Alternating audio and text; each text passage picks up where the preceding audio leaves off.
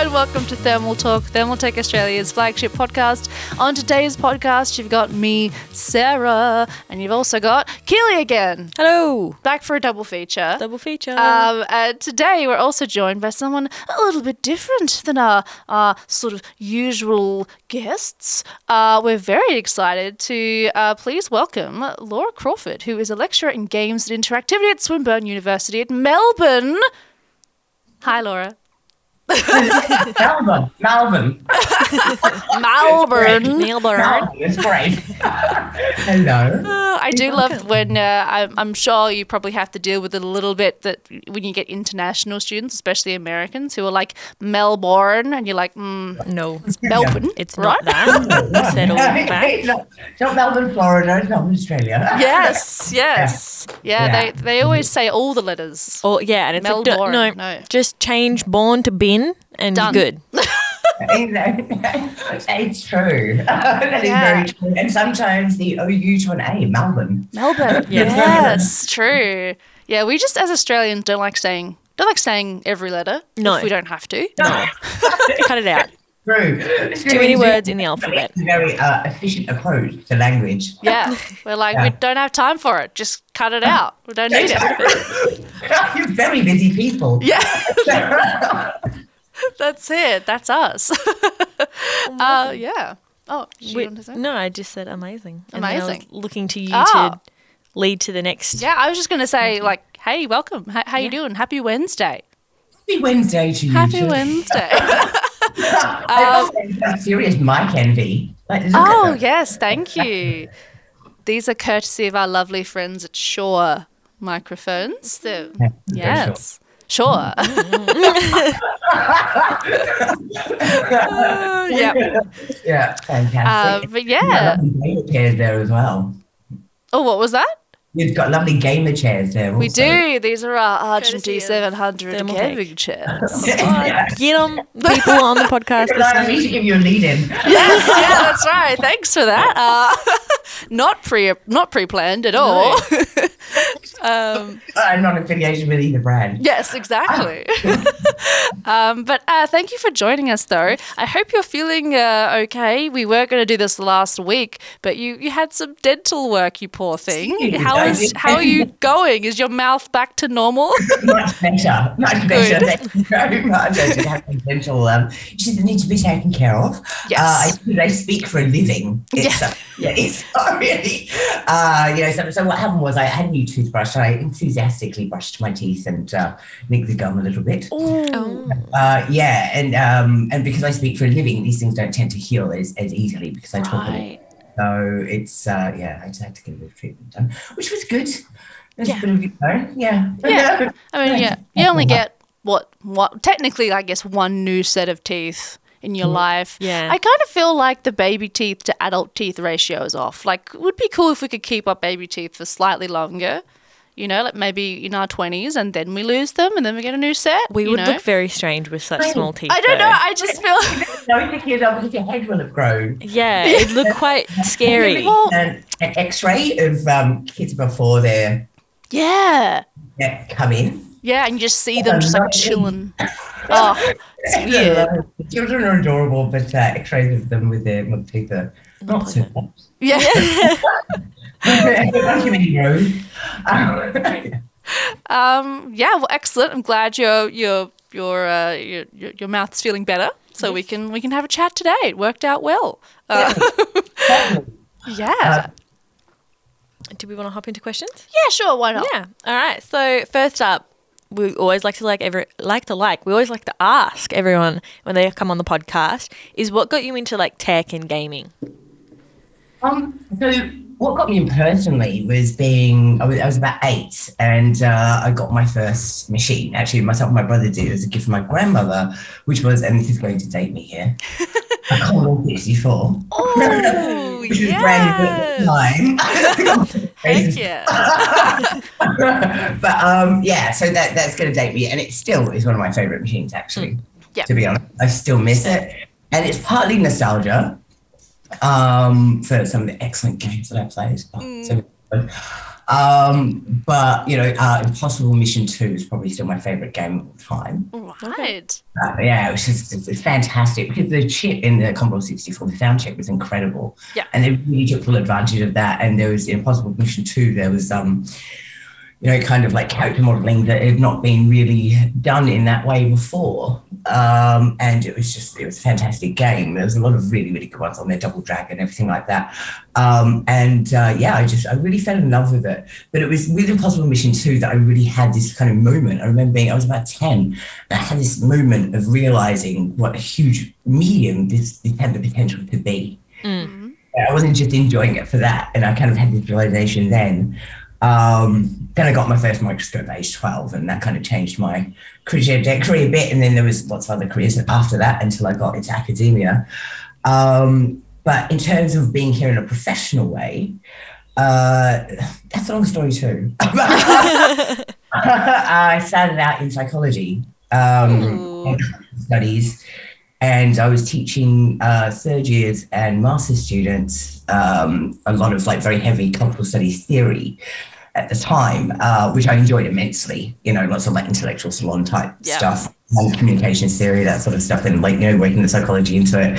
But um, I started my PhD on attraction to screen violence, and uh, I was looking primarily at film, attraction to film, and attraction to uh, violent video games. And I was like, well, if I'm going to write on gaming, you know, which I was a gamer myself, but if I'm going to write on it, you know, professionally, then I, I best start like hanging out with, you know, uh, people who who do this for a living. So I started going to um, the uh, so, so meetups that we have Okay. in Melbourne for game developers, and like really enjoyed the community and started getting really involved with them. Uh, and uh, then a job came up um, for uh, you know part-time level A academic contract uh, that um, was you know initially supposed to be in the, the School of Media and Comms, but also was in games, and I'd started teaching like into games at that point. Like so, they started uh, as a sessional while I was doing my PhD teaching into games, and I got the job, and uh, so ended up becoming a, a tenured lecturer in uh, game design. Wow. Yeah. That's such a cool like journey to go on in from psychology to, to, to games and media. Because I mean, I had a friend who studied psychology while I was at uni doing, um, I guess, the equivalent of media, like creative arts, and just polar opposite sides of the school. Just like had nothing to do with each other. Um, just, yeah, very much like science, humanities. Bye. so that jump is so interesting.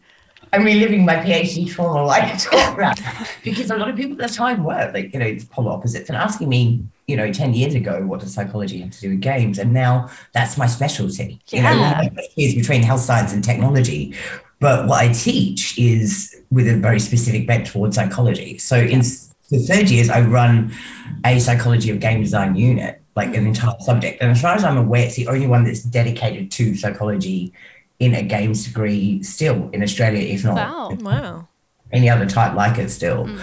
Um, because, you know, and I asked my students this the other day, I was like, what do we, you know, this is my first year, because my first year I'm starting to introduce them to psychological concepts so they're just not hit with it with their own cat stone, because many of them haven't done psychology before. Um, and, um, you know, I asked them, you know, what do we, and I asked the same question actually, what, what do we play games with? How do, how do people engage with games? What's the main things that we use? Our brain. Uh, yeah. you know? HD. Time for class. Congratulations, you passed. Thank you. Thank you. so you may now go on to the other units. Yeah. But um, it's uh, yeah, that, that's primarily it. You know, uh, we use obviously hands. You know, Yes. uh, you know, eyes and bodies, but primarily hands. But eighty percent of it is our minds. Yeah. And uh, so, therefore, the link between the two, which has become much more popular in the last 10 years since I Yeah. started doing this, you know, thank goodness. Yeah. I was on the island for a while there. um, you know, um, we really do, yeah. We, we use our minds a, a lot in this in this medium, and um, and it's really important to understand not only the way in which players interact, but really the way in which designers interact with it as well, and developers interact with it too. Absolutely. Yeah. Yeah, for sure, for sure. That's so interesting. I I, I love that. Um, so okay, so I guess for me, um, you've kind of answered a little bit, but um, you said you know games are something that you, you've always enjoyed and has been you know a passion of yours. So when you hear about someone loving games and growing up with games, I feel like a ninety percent. Obviously, I'm making that static like that stat up, but a lot of the time they then go. I Yeah, I just had that in the back of my mind. Um, a lot of time that people tend to go towards being a game developer. They want to learn how to code, or they want to learn how to be, you know, create assets or art or voice acting or whatever. Um, what was it that led you down more of the academic uh, route? Like, did you ever think, oh, maybe I should be a game developer? Was that ever a thought in your mind, or you just, nah, not for me? no, I never wanted to make them. Like, I never had. I mean, I do now. I have a great desire to make them, and I love the idea of making them. Mm-hmm. Uh, but it was never a career trajectory for me. In fact, if anything, when I went back, I thought about. So I, I went back to university when I was quite like a bit older. So I'd done yep. undergrad first of all in politics and philosophy when I was about 19. Ooh. Very idealistic. Yeah. all kind of shades. And then after that had, you know, a couple of different careers. Yeah. Um, one of which was in electronic prototyping. Ooh. So I was already like interested in tech at that point mm. and obviously gaming a long time. Um, and uh, yeah, and then I and then I did my undergrad in psychology, and I wanted to go back and do my masters in practice. But I did think about filmmaking because I was very okay. being a filmmaker, mm-hmm. Uh, and I sincerely considered that. And I was like, no, I want to practice, go back and do masters in psych, and uh, that's when I went back to university for the third time, and, and I realised that I didn't want to leave. And I also, for that reason, um, had realised as well that you know this for someone who has uh, who's intellectually curious, it's the perfect place to be because they yeah. really do being mm. never bored, right? Mm-hmm. Which Absolutely. is bored, as you, any academic will tell you. Yeah. Um, but it's incredibly intellectually enriching place. You know, my colleagues, yeah. people, and um, you know, you you really do. You are a village, and you get this contact with everyone. Um, and uh, yeah, so when I went back there and I started teaching um, game development students. And I was mostly, you know, and I still am teaching them like, you know, lots of high theory. And I started getting into the practice based stuff. That's when I really developed an interest in making them. Mm-hmm. Um, and but for me, it mostly is I really have, I, I teach a second year, I'm sorry, a first year, second semester tabletop. Um, um, and um, teaching them how to make tabletop games because you've yeah. got to, long story short, you need to strip away all the implicit information that digital games have given yeah. Mm. people. You know, there's a lot of layers there, but games do not reveal them. A good game doesn't reveal them. So tabletop gaming is, we can talk about that later if you like, a really good way to do that. Mm. Uh, but um, they're the what I have the main interest in making, definitely. Yeah. find them kind of like fascinating mm. because it, that, that very immediate kind of you know social relationship that develops yeah. there. People interact with it and um, yeah, so it's it's very interesting. Yeah, and I guess with something like a tabletop game, it's like it's kind of like there's almost slightly more pressure because once it's out, it, you can't go patch it. You know what I mean? You can't just like go, hey, sorry, um, we've just come to your door. We've realized that we've missed a few things. We're just going to add them to your box. like you can't really do that with a tabletop. It has to be ready to go when it, you know, when it's when you're done with it. You know very true. truly, actually just read my mind because what I will say to my students is, is that like, you know, there's so much you have to do with a tabletop game um, and, and, and also rely on mm. your, your players, you know, doing the right thing. But yeah. by the same token, you know, there's still a lot, which I'm actually currently teaching them of implicit information you can put into one, which will not only show people how to, to play it, you know, through the relationship of aesthetics to mechanics and to, to uh, narrative, things like that, but also entice them to do so. And as I say to them, I was like, because you can't be there every time. Yeah, exactly. Yeah, if you are, you probably get arrested. Yeah. Just outside the window, like, oh, move that piece over there. You breathing in the kitchen window. you should have moved it there. You should swap those two pieces yeah, around. exactly. Where is you shouldn't have made that move. That's so true, though. Absolutely. Yeah, you can't be that. And um, actually, some of the, the best artists to get for, for tabletop games, and I say this to um, to them if they want to get into gaming, are graphic design students. Yeah. Mm. Because they're so well trained at like giving direction through mm. visual communication. Absolutely. So, like your your perfect team should have both a games artist and a graphic designer. Yep. Yeah. For sure. That's fair. That's so Okay. cool. Yeah, I love that. Um, yeah. My next question was kind of already answers as, as well. It was how did you get started in game academia? Was that always the plan? And did you how would you find yourself there? Which again, Yeah. No, Pretty well, much. I, I find I find it quite interesting. So because for me, so like my partner right now, I'm gonna I'm gonna out him again on this podcast for like the fiftieth time.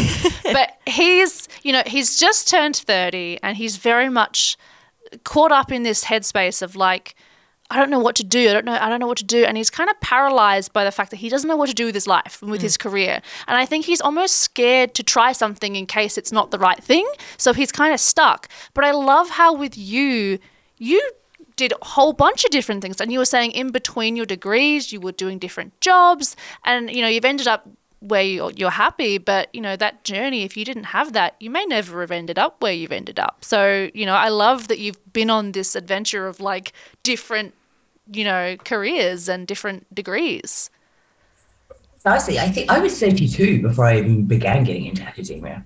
Yeah I was 32 years old, and um, and again, it was with a completely different intent.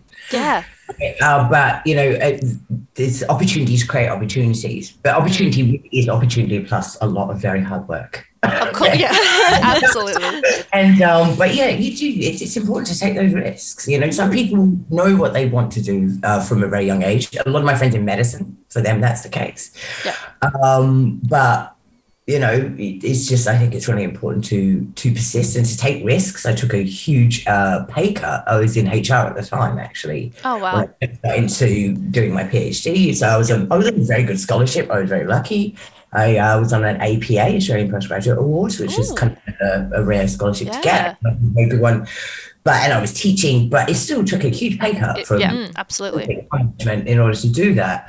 Uh, but it was worthwhile, you know. And um, you know, it's it's different. I didn't have you know children at the time or stepchildren at the time, so I didn't need to really you know worry about that. Yeah. Uh, but because that obviously is a big consideration, but um, yeah, I, I think taking those risks is important. So, if, if I may say to your partner, um, yes question that I ask friends who are going through career transitions, and a lot of the 20 something people I teach, which is about anywhere between 150 and 300 a semester.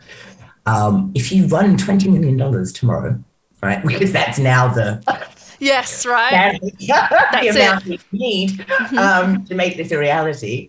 And I did everything you wanted with it. We still had to have a career and an education. What would you do? And it's often the first thing that comes into your head that is the Yeah. thing that is really driving you. Mm. So, you go. that's good yeah advice. yeah no that's that's Yeah. that, that is good advice I, I, th- I think that's a good question to, to ask themselves, and it's good. It sounds like it sounds like your partner is, is ready to make the next move, which is very Oh, we can only hope. Uh, anyway, he does listen to these too, so you know, hopefully this conversation inspires him. Very happy to have a chat. yes, oh, thank you. I'll let him know. uh, so, all right, so um, I want to talk about something that I really, really enjoy talking about and bringing a bit of awareness to. And I think you have such a unique perspective that I really want to hear your thoughts on this. So, while it has been getting better, I would say over the last five to 10 years, uh, I do think gaming and the world of games is still a bit of a boys' club. Um, Unfortunately. And I wanted to hear about your experience first educating people on games. Um, like the, the main reason why this is a really that I used to work at EB Games, and one of my just favorite interactions is when a, a dude will come in and you know and look at me and just automatically assume that I had no idea what I was talking about. I couldn't possibly recommend him a game. I, I, I actually, I think I've told the story on the podcast before. One of my favorite like um, fu moments to someone was I was trying to buy an Xbox 360 at JB Hi-Fi one time, and I had to buy it because there was a problem with the art console had a problem, but it wasn't with like this. It was with the console itself. So I just needed a new system. I didn't hmm. need like the fancy stuff because I had that stuff at home. I was just going to take it out and replace it. And I just went to this dude and was like, hey, I need a new system. I'm just going to grab this one. It's like the smallest, it has like the tiny amount of storage on it. And he looked at me like I was so dumb and was like, now look, with Oh. the storage on that one, you're not going to be able to put much on it. So whoever you're buying it for might not be. A- and I just turned around and went, actually, I have, uh, you know, 32 gigabytes of storage at home. I'm actually just going to replace them. Um, I've already taken it out and I've taken my old console apart and I'm putting it into the new one. So I just need a new actual just base. And he just looked at me like I just like, he was just like, oh, okay, yeah. And he just, yeah, he got it for me straight away. And it was just like, just this moment of like, yeah, see, you assumed I didn't know, but I knew. Screw you. Yeah, yeah. So shout out to Yeah, that I've guy. a word. Yeah. Shout out to that JB Hi-Fi guy. Um, I've never forgotten you, that's for sure. Um, so yeah, so so I wanted to hear your experience in in that in that you know in in this academia of teaching. And I'm sure you're probably finding the classes are probably. I mean, I'd like to hope 50-50 in terms of split, but I'm not really sure what that would be. But yeah, I just wanted to hear about your experiences in that regard. There's lots to say on this topic. Um, Yes, excellent. Love it. okay. Um, so first of all, like if you were so in our classes, definitely it's gotten better, Yeah. right? So when I first started, it was maybe ten to ten. If we got fifteen percent, um, you Wow. know, non, um, male presenting, um, you know, um, or male identifying Yeah. students, you know, um, it was quite miraculous. You know, so in terms of, you know, obviously we talk about gender and sexuality on a spectrum. So now we have many more representatives of, you know, the LGBTQIA plus uh, community in our classes and uh, and and uh, female and female identifying people in our classes. Yeah. And that's at about like now I'd say I'm at we're at a good like 20 to 30 percent maybe. Okay, And so okay. that that actually is a vast improvement Mm.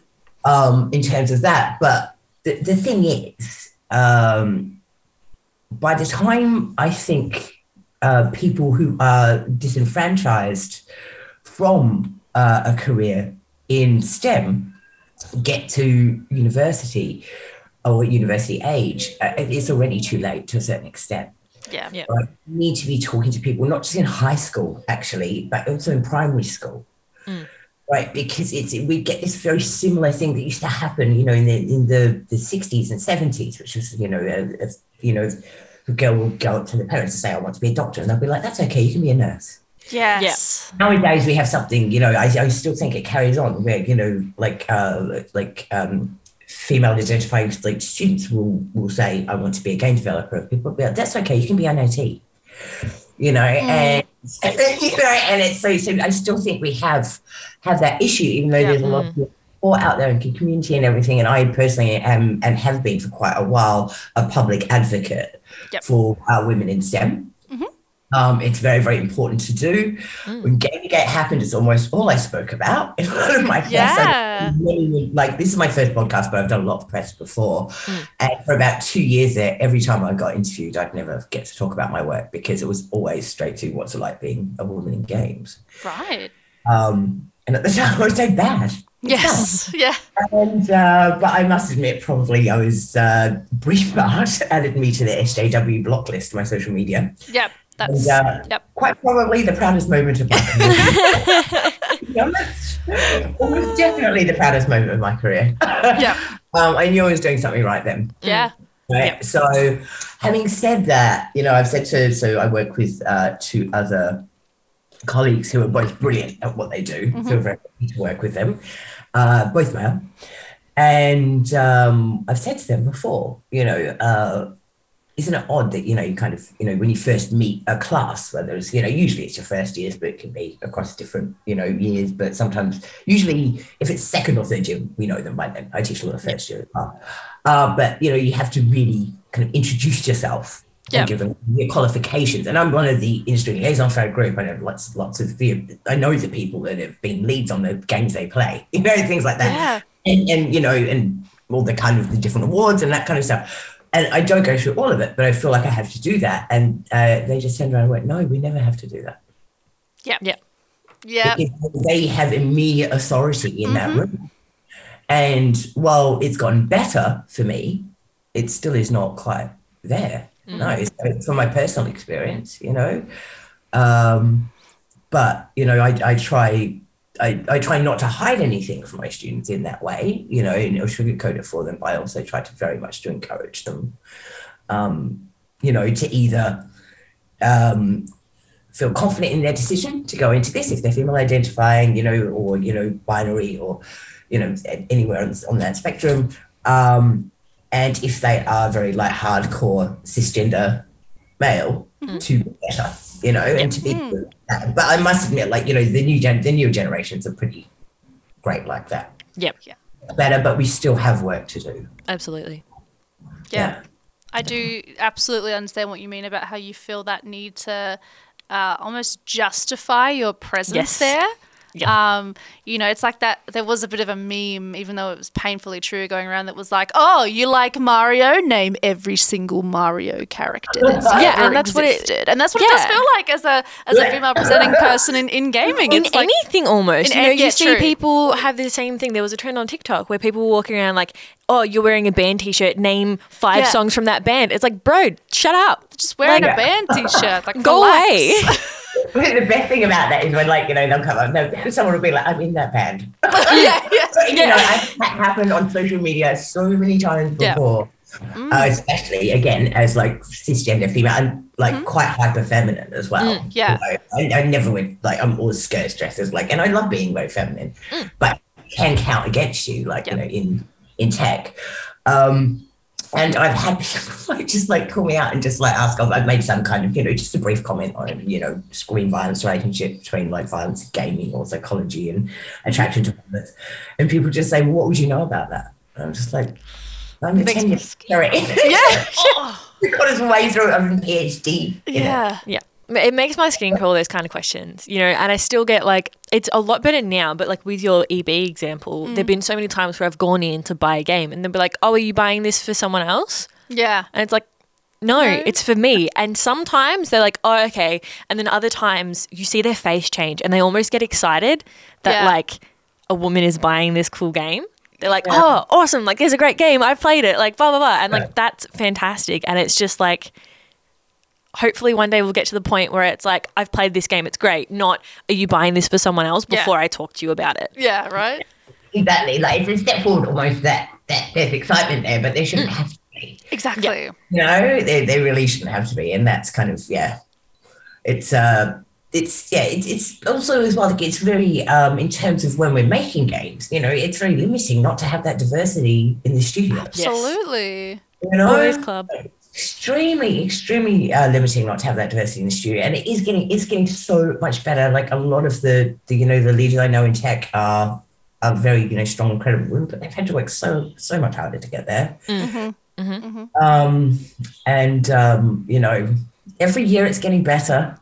Every year games is getting larger, you know, but um, but we still do have a lot of work to do to get there. So, you know, listening, I highly recommend talking to um, to minorities in in games Yep. when they're very very young. Yeah, Yeah. definitely. Well, they've they, they've received the message that they shouldn't be doing it at a, at a much younger age than we think. Mm. You know, it's, That's it's young the girls that need encouragement, not teenagers. Yeah. Yeah. Yeah, I mean they do too. Yeah. Yeah. I mean, it's you know, it's like no one is born prejudice Like it's you- it's a learnt Yes. thing. Like you don't just come out of the womb like, gosh, I hate women. Like it's something that you know. It's, Yeah, exactly, you know? that, of course, of course, exactly that. It's, it's not that like we need to be teaching, um, you know, and it shouldn't be that we need to be teaching those in the minorities, you know, to defend themselves. It should Yeah, be that we're teaching the people who are bullying them to, you know, be better, Yes.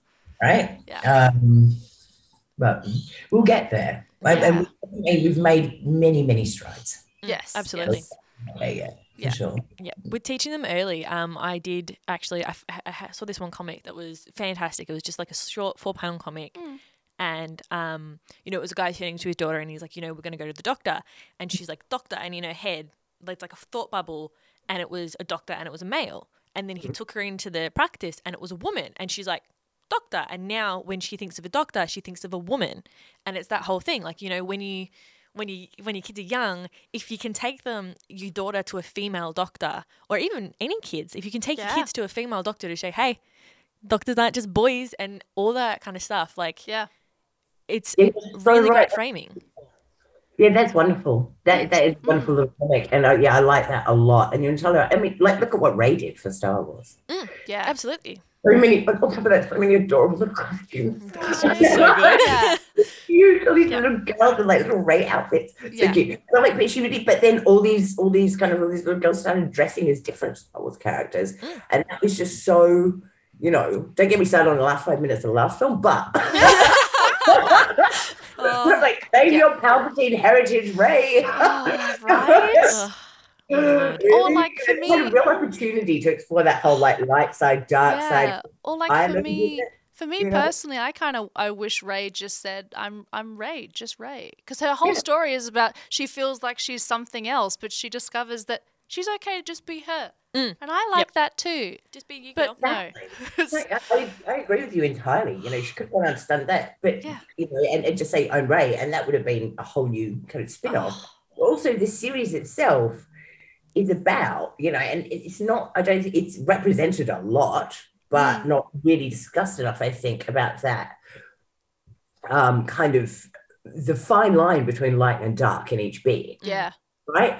And I think had she claimed her Palpatine heritage, yeah, because I mean that was the Yeah. whole storyline with Kylo as well, right? Mm, that Kylo was light but had gone to the dark, Mm, and I think it could have started a whole new series yeah, films if she just turned around and gone, "I'm Rey Palpatine." Yep, absolutely. embrace it. Yeah, she is. yeah, yeah. Yeah. But anyway, but that's that's a storyline thing, not a her thing, and I'm very, very, Yes. very Yes. Yeah, and I think you can absolutely look at a character and what that character has done and Mhm. still not particularly like the character, but you can still be like, she has done so much for Yes. that. Like, as a kid, I loved Star Wars, right? Like I was, but Yeah. I kept it secret. Yeah. It's like I that that was that's a oh that's not a girl thing.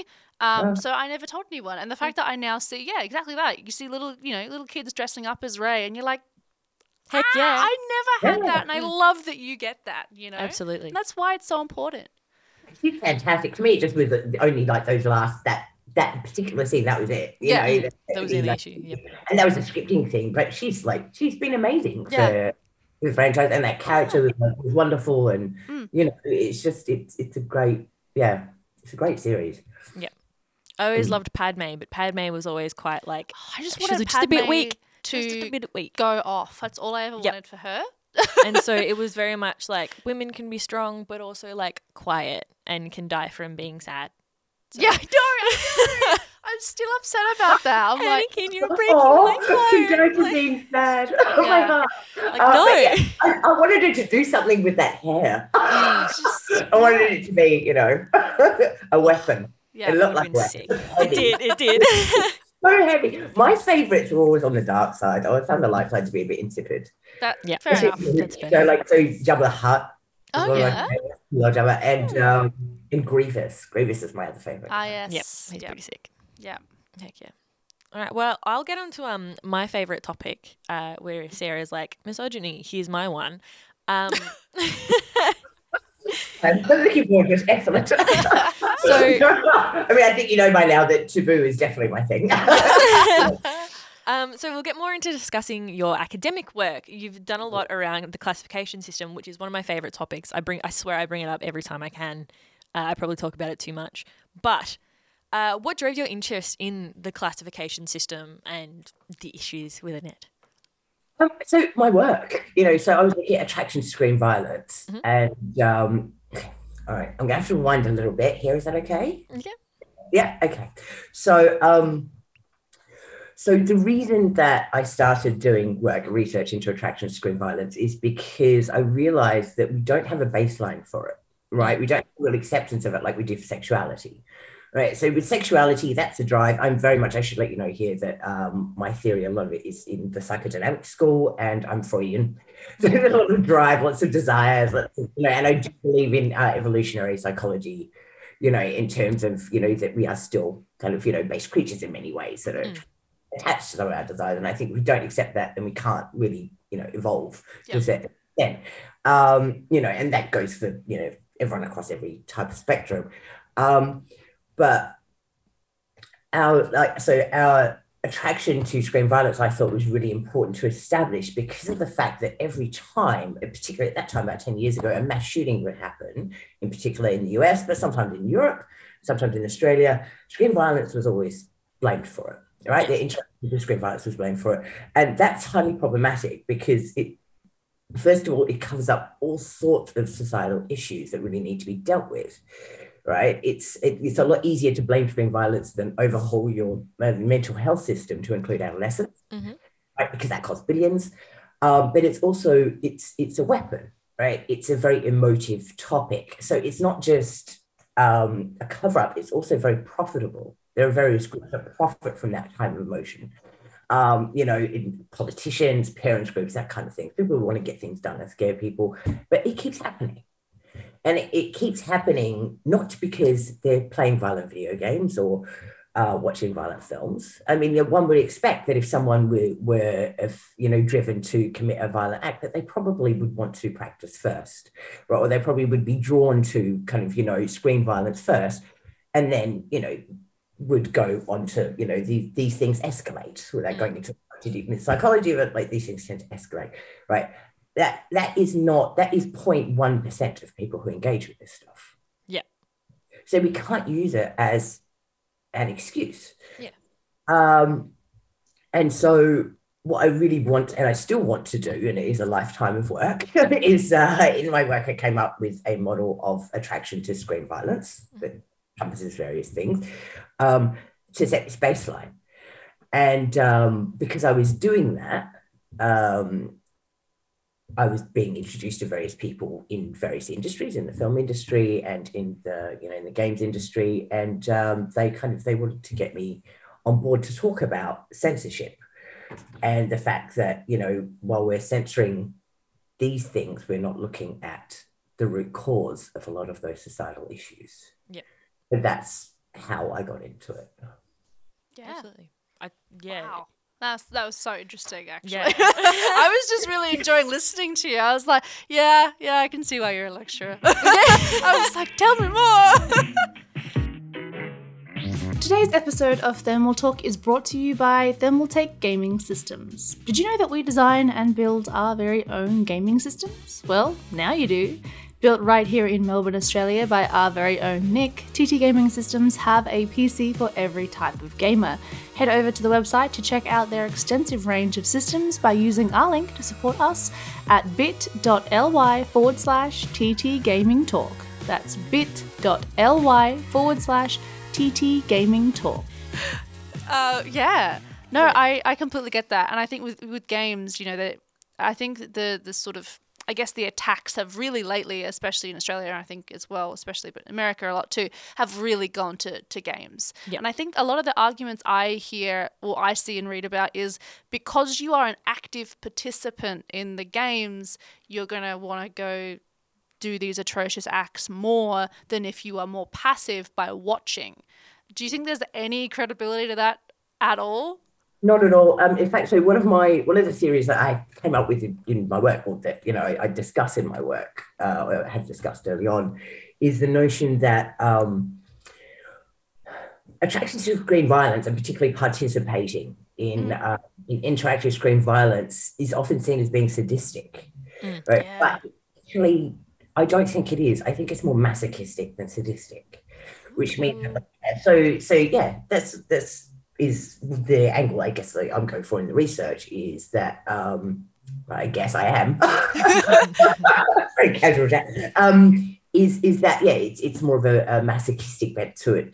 Um, I think that we are in certain societies as well, we've always got to um, be very clear when we're talking about these things that we're only talking about you know certain countries that have like the wealth to be able to like engage in these activities and also as well you know not in the middle of a war themselves yeah. where things are happening to them but in those in those countries um you know uh we've been sanitized from the things that we used to be very exposed to right mm. things you know like death and you know public hangings and events and things like that. And it's not necessarily that people would enjoy them, but it, it's a part of life, right? So Freud has a theory that um, we live our entire lives with, you know, fighting between um, eros, which is the will to live, and thanatos, which is the will to die, right? And so like we're always caught between those two things. And if you look at like sexuality, on-screen sexuality, on-screen violence, you know, it's kind of it's us exploring these kind of these issues. And so while we're, sanitized from that, uh, something like you know, let's say a first person shooter can make us feel alive.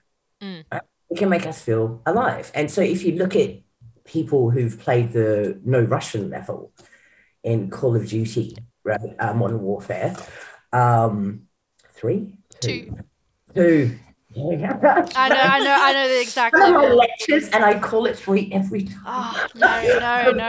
I think in advance for my thirtieth. Next year, this will happen. um, but um, yeah, so the no and the no Russian level. Would you like me to explain it a little bit for for listeners? I think Yeah. a lot of listeners will, but yeah, I don't think you know. I don't it know. is. Yeah, so yeah, absolutely go So for great. it. Um, so it's a level in uh, Modern Warfare 2. Remember that I said that. Um, in which uh, you basically see what happens is you pay. This is when we allow designers to write games instead of getting professional writers in. But some designers are doing great games, but professionals tend to do a better job. Anyway, so uh, the idea is that you're playing an undercover. You're, you're American and you're undercover with a uh, Russian gang and uh, you're trying to infiltrate them to see, you know, what they're doing, you know, to undermine the US.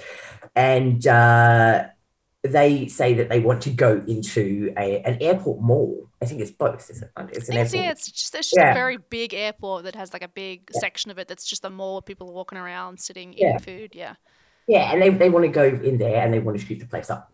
All right. So like people are not no one else is armed except for you and your gang. Mhm. And uh, you can now actually opt out of it, but I don't think you could then.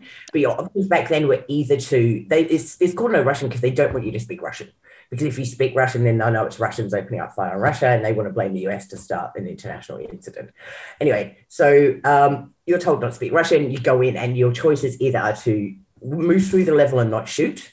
Now you can skip level entirely or move through the level and shoot right? But what you're doing is you're shooting people or you know video game characters, NPCs that don't have weapons. Mm. So it's pretty horrific. It's still very horrific, Yeah. everything to see, but people report not enjoying it anywhere near as much as the rest of the game. Consistent. Yep. Because you're not in danger. Yeah. Yeah. Oh my god. informing so about true. that, but I kind of realized that the reason that we tend to engage with screen violence, I think, is to put ourselves in danger, not other people. Oh my Mm. god. Okay. That's so true. Because I, I know the exact level. I play the Modern Warfare series maybe like about 10 years ago. I really like it. It's actually one of my favorite uh, game series. Is it has a great story, um, in my opinion, actually. But um, that level is interesting because I remember I had no idea about it. So it starts off you're literally in an elevator. There's not really a lot of information about what's going on. The door, the, the you know, the, the the main bad guy Makarov just turns back to you and says, "And remember, no Russian." The doors open you you just see in your gang with you you all have big weapons yeah doors open you step out and you realize oh my god i'm in the middle of an airport and then they just start shooting.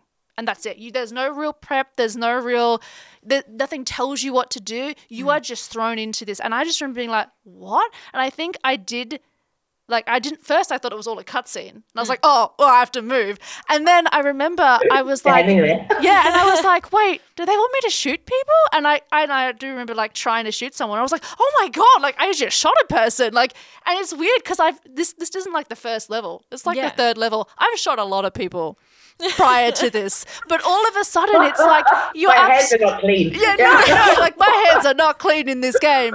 But it's like it is. It, it's such a different experience going through that level, and you're absolutely right. It, it's that fact that you aren't in danger. You are the aggressor, solely the aggressor. There's no and You ev- are 100% the bad guy. There is no grey area. You Yeah. are the villain. Yeah, and it's also it does have a bit of a I guess um because I don't know, I'm I'm a weird person in that when I play a game, I like to really role play it. Like I'm a writer, so when I'm playing a game, like I try and pretend to be that person, and I'm like, mm. okay, how would this guy act? And I was like, I don't know, because if I was in this position, it's like if I if I just walk through and don't shoot anyone, are they they're gonna know. Like then i'm gonna die. Like what and it was just this really so i think I, every time i've played it i've just walked through because i know it doesn't actually matter if you shoot them or not they still find out. But it's like it, it, was, it was this weird internal hmm. moment of like oh my god like because if I don't do it, if I'm pretending to be this man, I'm gonna die. So it is, it's, and it is such an interesting level um, for that purpose. Um, and I do find it, it's almost a shame that people reduce it to, oh, this level's terrible because you kill a bunch of people. It's like, well, I kill a bunch of people all the time in video games, but this one particularly does really, yeah, it, it gets in your head. I feel. Yeah. Yeah, the, the, the, and also as well, like for its time, it was really well made. So the sound and everything's quite Yeah, disturbing. Hmm. yeah. But what was interesting to me is I would have expected people to be uncomfortable. I wouldn't have expected them to be bored. Right. And a lot of people who play it Right. on repeat are bored. Interesting. And they play it through, they're uncomfortable because it's extremely uncomfortable. It is. It But is. consequently, after that, they're just like, well, this is not the game I, you know, I signed up for. The, the, the, a lot of people find it quite boring because of the fact that it's not, you're not the one in danger. And that, Yeah. that's triggered that realization for me Yeah. that we play those games to put ourselves in danger, not other Yeah, people. not other people. That's mm. that's oh my god, that is like That's interesting that's as well. stick with 'cause me it's like- forever. yeah. oh my god. it's interesting as well because people find it boring. It's like, okay, so you've got some very important subtext here You that do, could yeah. start a very important conversation. And instead of being like, wow, this makes me think, it's like, oh, that's boring. It's like, what do you mean? no, Yeah. think, think about these things. There's more to it. It's not just like, Yeah. yeah, yeah. Yeah, question it, you know, and, Mm. and kids tend to be very good at doing that. So the, absolutely, there's many pleasures in teaching them, Yeah. but it's like one of the things that they do. But yes, exactly. Don't just move on to the next level and be like, just wish someone would shoot at me. yeah, yeah, yeah. you know. But yeah, um, but um, I'm sorry if we veered off of censorship. No, it's no, fine. This is great. Yeah. Yeah, no, that was fantastic. Yeah. Um yeah, oh my god. All right. So um oh, I kind of feel like I, I want you to ask your question first because I think it, it attaches quite well to what we were just talking about. Okay. Yeah. We can we can swap back to me then. Yeah.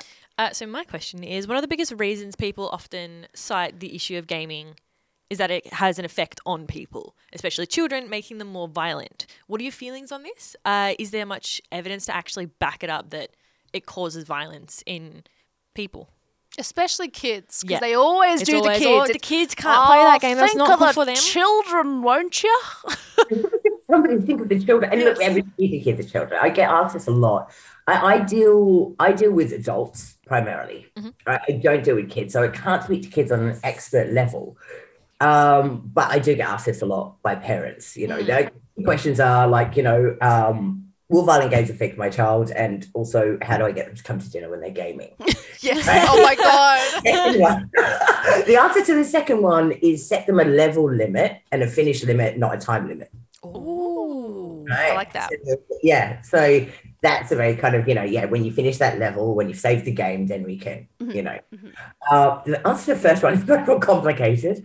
Excuse me. Um, so I, I do strongly believe that, you know, children of a certain age should not be exposed to certain things, Mm. you know. So, like, I, I think that definitely, you know, no COD for any child under the age of 13 to 15 Okay. right? Yeah, no first person shooter. So that because like if, we've got to understand where you know kind of their processing is at. There's so many different levels of development that are happening at young humans. You know, everything from the you know they think we're a hive mind phase, which is up until about three. I think we're the Borg. Yep, great. yep, yep. and then they start lying really terribly when they find out we're not. Um, which is adorable. But then everything from there is like stages of moral development as well, and intellectual development. And when you find out about other people, and then there's puberty, which affects hormones, and you know, finding out about your place in the world, you know, that necessarily kind of like very narcissistic phase that they go through. But I don't, I do believe strongly in not really expo- or letting them engage interactively in screen violence until they're old enough to handle it, which I think is probably about between 13 and 15, although I am no expert on um, children or adolescents. Mhm. I will say that, uh, I will say that. I also will say, though, that we are physical creatures and we are still animals, right? And um, children like to play under Yeah. the age of 10 and they like to play violently. So there's, you know, if there's a very good chance that, you know, they weren't playing video games, they'd be throwing rocks at each other. True. kids are fairly violent by nature, but in their own way, you know, that's about them exploring their boundaries and exploring their Yeah. physical, everything of that nature. So, you know, that those that that stuff is important, but you know, it's I do believe it's much healthier to have them kind of, you know, probably playing games is really important. I can see how it's nurtured my students mm. immensely.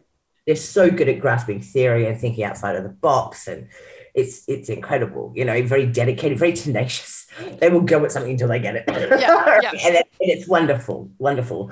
Um, so I think video games can be incredibly good for for kids, and especially with the way in which they're developed now. There's a lot of educational games too, Yeah. little games in which they can embody characters that can make them feel like kind of you know proud of themselves or work out who they are, Mhm. um, that kind of thing. But I do think that screen violence should probably be left to an, an older age, not necessarily because they'll act out because it's screen violence, but because they will act out most things. Mm. You know, I think the, a really, really good example is the way that Melbourne Zoo, when it was renovated, is set up. Okay. The way it's set up is that outside there's certain animal closures that have play spaces attached to them, in which we basically can pretend to be the animal.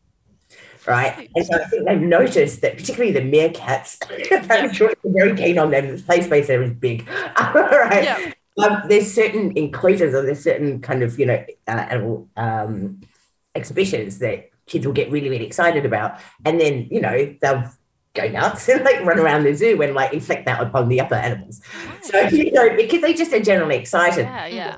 All the place, there's about three play spaces outside of, you know, certain animals that, that really excite them that basically help them to uh, have a cathartic experience to get Yeah. that out. Right. And I think that's a, a very, very good example of what you can be doing, you know, with children and that kind of that pent up energy and excitement that they have. Yep. You know, but I do uh, so therefore because they do tend to act out the things that they get excited about, Yeah. right? Our play experience and testing our boundaries as humans and you know other people's boundaries, things like that. So um, so I would say probably they will make children act out, but there's a lot that makes children act Yeah, out. that's Yes. true. Right?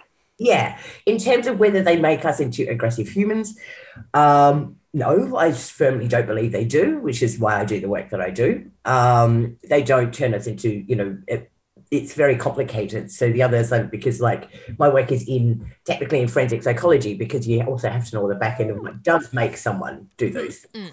Right. And that is of extreme fascination to me. So that's like, that's really where my kind of intellectual fascination lies. Um, but, you know, um, but so yeah, as I said before, like 0.1 percent of people who play these games generally, you know, maybe people that have uh, you know mental predisposition to acting out in that way. They are going to be attracted to these things, but it doesn't mean that the you know huge, huge, huge percentage of people who interact with it will. Yep. Do. Yep. Um, having said that, um, as I say to to my third year students, if they had no effects at all, we wouldn't play them Yeah, Yeah, true. absolutely. really, really, really hedonistic creatures. You know, when I say to my third years, I'm like, if they had no effect at all, we'd, you know, play them once and then go off and knit a jumper or have sex or whatever it is. Yeah, yeah, yeah, yeah. you know, uh, but having said that, they don't have anywhere near as great. You know, they, they have a s an effective stimulation, but that's, I believe that's about it. Yeah. Yeah. That's so interesting. Yeah. Because I mean, for me, I I've told I've talked about it in the podcast before, but I've played a lot of violent games growing up. Like I played like GTA when I was like nine or something. But the thing is, though, and, and my always favorite little caveat to that is. I didn't really play it the way that everyone thinks you play GTA. I just used to like drive around and pretend I had a job and like stop at traffic lights and like I do that too. I still do that sometimes when I'm just like running around. I'm like, you know what? I'm just gonna, just gonna slow down. like I'd literally be like, okay, so I work at this grocery store, so I'm gonna drive. Oh, it's morning. Oh, and I'd like walk outside and drive. oh my god, Yeah. I just want to you at age nine. like, yeah, like that's how. And like other people, are like, oh, these kids are just murdering strippers, and I'm just there, like, I'm driving to work. playing dollhouse. yeah, yeah, yeah. That's effectively what I was doing. Video dollhouse. Yeah. The Sims, so basically. I was playing The Sims in GTA San Yeah. Andreas for some reason. I, I get that too, Right. though. Like, kind of color. I yeah, I um I've never gotten around GTA. I tried playing GTA 5 Yeah. many years ago. Mm. Um and I couldn't quite wrap my head around the controls. I didn't like it. I didn't know what it was, but I Right. like I I finished like the first part of the first mission Mhm. and was like put it down. I was like, no, Wow, not for me. Yeah. But there was also something about it that I didn't like doing. Like I get really bad guilt. I get really guilty. Like I've never been the person who drowns their Sims or you get there you know, eventually. but like you know I've never done those kind of things, you know, and I don't know why, but to me it's just been like, no, I Yeah, can't do yeah. that. I can't I can't kill the bunny. You know, Yeah. I, in games I, I'm very much like that, but I understand that some people do and it's just Mm, a difference. But um, when you mentioned as well the kids mimicking things, um, absolutely. I remember when Squid Game was a big thing Oh yeah. and parents were watching it or whatever, uh, kids would go out and play Squid Game. And of course, they're not playing the initial game they played, but they'd play, you know, like, okay, you're shot now, you're dead. Like, they'd yeah. play out the show. And it doesn't matter what it is, they're going to play those games. My nieces play YouTuber. You know, she pretends like there's a camera there and she's oh like, hey guys, welcome to the channel. Today we're doing this. Don't forget to like and subscribe. Like, they will mimic yeah. anything they Mm-hmm, see. So I absolutely agree that yeah, there's certain games that kids should not be playing, but it, there's also an understanding that you know there's responsibility on the parents' part. Yeah. They're going to do it anyway, but it doesn't All of it on necessarily. the parent part. Yeah. Oh my god! Yeah. But yeah, they're Yeah. not necessarily. It's not going to change the fact that they're not going to be psychopaths. I guess like just because. Of course not. Mm. You know, that's the thing. It's like, like so. So for you know, Kitty, you were saying that you were playing GTA when you were nine. I'm sure that your parents are like keeping an eye on it. That's just like she's, she's just going to work. It's fine. Mm. Yeah, yeah, yeah. Yeah, if, if my dad saw me like murdering people on the street, he would have been like, "You get off that game right now." so yeah, But like, so you know, exactly. It, it's not gonna. It's not gonna harm them in the in the long run in terms of like the fact that they're gonna go and act out as as Mm. adults. You know, they'll get access. But by the same token, you know, the the reason I think that I kind of um have you know a, a personal issue, I guess, with them being exposed to it too young. And like you're right, they will go out and find it. I just think it's up to parents perhaps not to buy COD for an eight year old Yeah. right? Um, but it's more about their own kind of like development, their own Mm. like understanding of the concept and of what they're doing, and whether or not that's going to keep them up at night, and Mm. you know, going to freak them out, and particularly as like all kinds of real world violence is happening as well, and then reconciling those things. Mm. So it's more about like the notion of uh, psychological trauma than anything, Mm. you know, and and I think that they can experience that in that way. Yeah, Yeah. like you shouldn't be playing a game about war until you can understand what war is. Yes, yes, thank you. Yeah, Mm. you know, so for me, hopefully in the next four years, is when I can't still understand, but but yes, no, absolutely, absolutely that. You know, it's um, you don't want to interfere with their development in that way. Mm. cool. Um, yeah. All right. So one thing I want to talk about is um that. So why do you think that there are some rules that are harsher for games than film? So one area I find quite fascinating is drug use when it comes to games classification. Uh, I know a lot of games have been banned in Australia or were banned in Australia because of the drug use in the game, things like that, uh, making games change the, the name of the drugs they're using. Um, but then there are movies that'll just very blatantly show I'm smoking meth. smoking meth. See, you can tell how much I saw that know one. drugs from that. but yeah, and it, it's sort of like that. That you know, and there are entire films whose entire concept is like glorifying drugs in a way and showing how great they are and how much fun I'm having. Um, so yeah, I guess I, am not sure how much you have focused on drug use in games with classifications, but yeah, what are what are your feelings on that? Why do you think there's this double standard when it comes to games versus films? So, first of all, I think though, if we're talking about Australia, classification is very interesting. I've been to a classification board a couple of times, as you probably know, for like one for a film, the other one for a game. And um, classification is cultural as much as it is a legal standing. Yeah. So when we got the you know R18 plus rating in Australia, I do think that was probably more of a um, concession rather than a victory. Yes. Right, because you still have the people who are making and enforcing the laws still come from that culture, right? And you need a culture really to change before a law will be changed in, in it being enacted. It doesn't mean you shouldn't change it. This will hurry it up, but it doesn't mean we're there yet by any Mm. Right. Um, so, but in terms of um, why we are, you know, tend to be more vigilant about uh, social taboos in um, in video games, particularly as opposed to film, is I think it comes down to the theories of embodiment, right? So when we play video games, we embody a character. When we watch a film, we don't.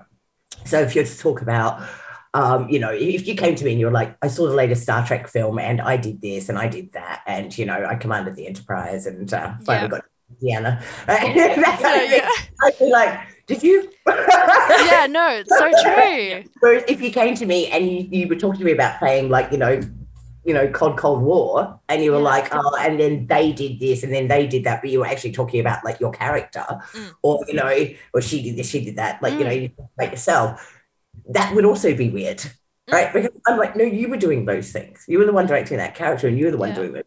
Like, you know, despite the um, kind of like uh, implicit sort of uh, drive that you know games will give to players, like you're still the one controlling that character, right? Um, so I think that that is probably the reason why it is a much more um, uh, in, engaging medium in that way, and uh, the person who is playing the game is much more responsible for what that character is doing than we are with film, right? And there's, so there's much more of a symbiosis between the person and the game.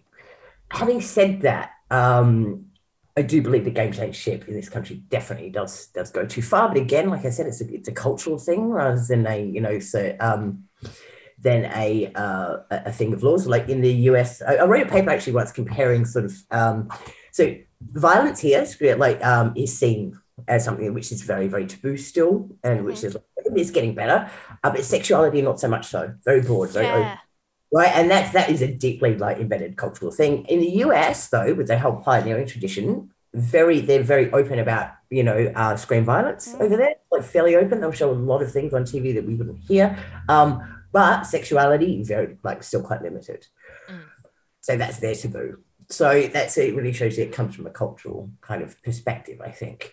Um, and but that that's those theories of embodiment i think really are why you know we're much more vigilant with those sort of things in video games and you know also why we have to be um, you know vigilant at teaching uh, up and coming game designers about you know uh, learning to justify the things that they put in video games too mm. you know um, not that I believe it should be censored, but you know, um, sexuality and violence are very powerful things. I do believe they belong there, but you know, use them with the power with which they they're afforded. Mm. Yep. Don't just kill things for a reason. Yeah, yeah, yeah. Um, I was reading one of your um, works, and I found the you talked a little bit about the one of my favorite censorship situations, which was South Park and the mm. Stick of Truth with the uh, anal probing scene. Um, and I found that so interesting. I, I, find that whole game being banned, so being censored, so interesting.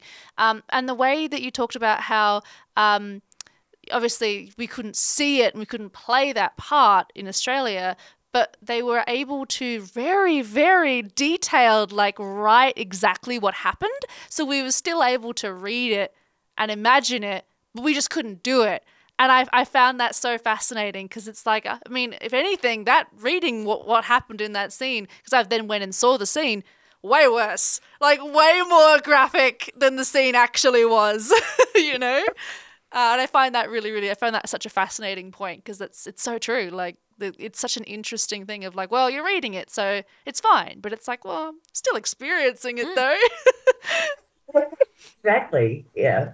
Yeah, and like we see all that stuff on South Park, and that's allowed on the TV. Mm, you know, yeah. it wasn't that much different to the TV show, and that's okay. Mm. But yeah, because it's a game, yeah. no thank you. It was a very popular show at the time. Mm, yeah. Very you know, and uh, yeah, it's um, in the game was was pretty funny. My friend Christmas the one with the lead writer on it. He's uh he's, he's a very funny person. Yeah. the, the, game was hilarious. It was. But, yeah, but it's uh yeah, it's like I said, it's got more to do probably with those theories of, of embodiment and mm. the, the, idea that we are, you know, and, and also as well, every new technology brings a moral panic with it. And games oh, relatively new. Game studies itself is only about 20 years old. Yeah. Game is 10 yeah. Right. we're now just getting really the first generation of academics who actually have done undergrads in games. In games, mm. yeah. Mm. Right. Before this, we like all our undergrads were very disparate areas. Yeah. Mm. So true. Right, do you want to end it off? Yes. Kick, kick, kick off the, kick, off the end. Oof. End it. Oh, yeah. Uh, finally, to bring it all home. End it now. End it. No, finally, to, uh, to bring it all home, uh, to anyone listening right now that might want to follow in your footsteps, what advice would you give them? Um, I, I, I just say look out for opportunities when they come up. Um, dedicate yourself to whatever it is that you're doing.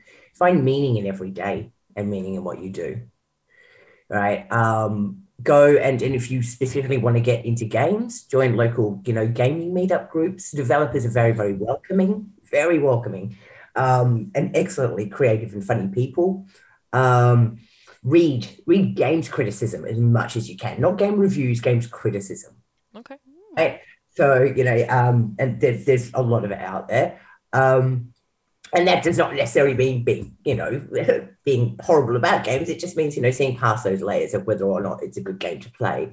Uh, you know, um, take up a psych degree, do a minor or a major in games with it. It's probably the most straightforward advice that I can give. Yeah. Um, and feel free to reach out to me at any time. I'm happy to talk to to people who who want to take on you know the the space between health and technology particularly in video games because there's so many good things we can do with them Mm. that embodiment also you know has the other side of helping people experience what it might be like to have a certain accessibility issue. Right or you know help people who have accessibility issues to uh, be able to deal with them in a very constructive way there's a lot of beauty out there in gaming and a lot of help that can be given too, you know, and um, also it's really fun. yeah. Hey, that's such a fair point, honestly. Yeah. Yeah. Um, so yeah, there's there's many things they can do, and I'm happy for for anyone to reach out at any time if they want to if they would like to talk about it. Mm, I think it's really cool because I think maybe there are some people like for me, I was like I could never be a game dev. Like I, j- it's just not something I could. I could maybe be a writer, but I don't know if I could make, develop a game. And even then, the ri- game writing is so different than like novel writing, which is what I do. So it's like, uh, but to, like now to know that for people, you know, people who, who are out there maybe thinking of what to study next year, they're finishing school, and they're like, I'd love to get into games, but I don't want to be a developer. You know, it's cool to know that there are other avenues and other ways for people to, to keep gaming in their life and, and, and, and pursue it in an academic or professional way, you know? Yeah. Many different careers, so many in gaming. Mm. In, in game development itself, there's like loads of roles Yeah, and true. loads of roles, and then obviously, yeah, there's the intellectual kind of you know boundaries around it, and um, yeah, it's it's a wonderful thing. It's a burgeoning industry, and Mm. you know, I never forget that moment at age ten when I had that realization, but never figured I'd end up here. Yeah. That's aw, awesome. That's so nice. How can people find you if they did want to reach out and Yeah. Or, Have or read more of your anything? Yeah. work, things like that. Plug I'm not- yourself. um, okay, so uh, uh, it's better like if honestly Google just Laura M Crawford, Mhm. right? So make sure you put the M in there because I'm three quarters Palestinian. but My parents gave me the world's most Scottish name, and which is lovely, but it's really common. So I've had to put like my middle initial in there for publishing. Mhm. There's a Laura Crawford who's like this incredible pediatric biologist, and she just Oh. Out of the park. She's, killing me with my citation. And I've got, so I've got the M in there. So if you Google Laura M. Crawford and gaming or Laura M. Crawford and Swinburne, a lot of stuff will come up. Mhm. Um, I'm on LinkedIn, I'm on Instagram, I'm on Twitter, but I don't use it as much. Um, and they can always write to me. And you know, at at Swinburne, you know, so if they really want to get in contact and very much want to have a chat, it's uh, Laura Crawford, or one word, at swin.edu.au. And I'm very happy for them to have them write to me. And, um, I'm, you know, I'm very happy to have a chat with them further. awesome. Lovely. That's very sweet of you. Yeah. So yeah, anyone listening who wants to wants to learn more, you know where to go. Reach out. No excuses. You can do it. Woo! We believe in you. You got this. Um, so what should other people do as well, Keely, before they leave today? Uh, rate the podcast Rate the podcast. stars. or 10 stars. Five whatever you can. stars or ten or as many stars as you can. Share the podcast with someone yeah. you know. Because it helps people find it and more people will listen and more people will learn and, and You hear can get more cool people on. get- yeah, get amazing people like Laura to come join us. Yeah. So yeah. Well, thank you so much for listening, everybody. Thank you so much, Laura, for joining us. For really appreciate your time. And good- goodbye, everyone. Bye. And I will stop recording.